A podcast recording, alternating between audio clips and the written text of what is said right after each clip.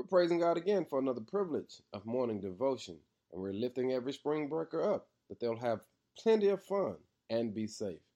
Today's focus is no more excuses. When you get a chance, read 1 Peter 5, verse 6 says, "So humble yourselves under the mighty power of God, and at the right time he will lift you up in honor." You see, most people that are struggling to overcome their fears have had a disappointment so great that they can't even dream without it being contaminated with failure. You see, the mind becomes so cluttered that it begins to always think of the possibilities of what if.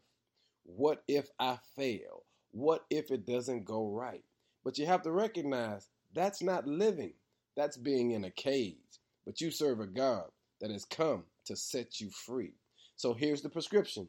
Humble yourselves under the mighty power of God. And at the right time, he'll lift you up in honor. In other words, you don't have to walk around in fear or wonder if you're going to fail, because God says, "Don't worry, I'll lift you up."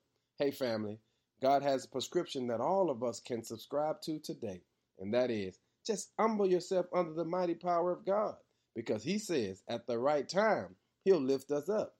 But here's what you've got to understand. Your heart, mind, and hands must be free to lay hold to all that is ahead of you. Are you free today, or are you still making excuses? Well, God says, no more excuses. Just humble yourself under God's power, and at the right time, he'll lift you up. Enjoy your day and give God some glory. No more excuses. In Jesus' name, amen.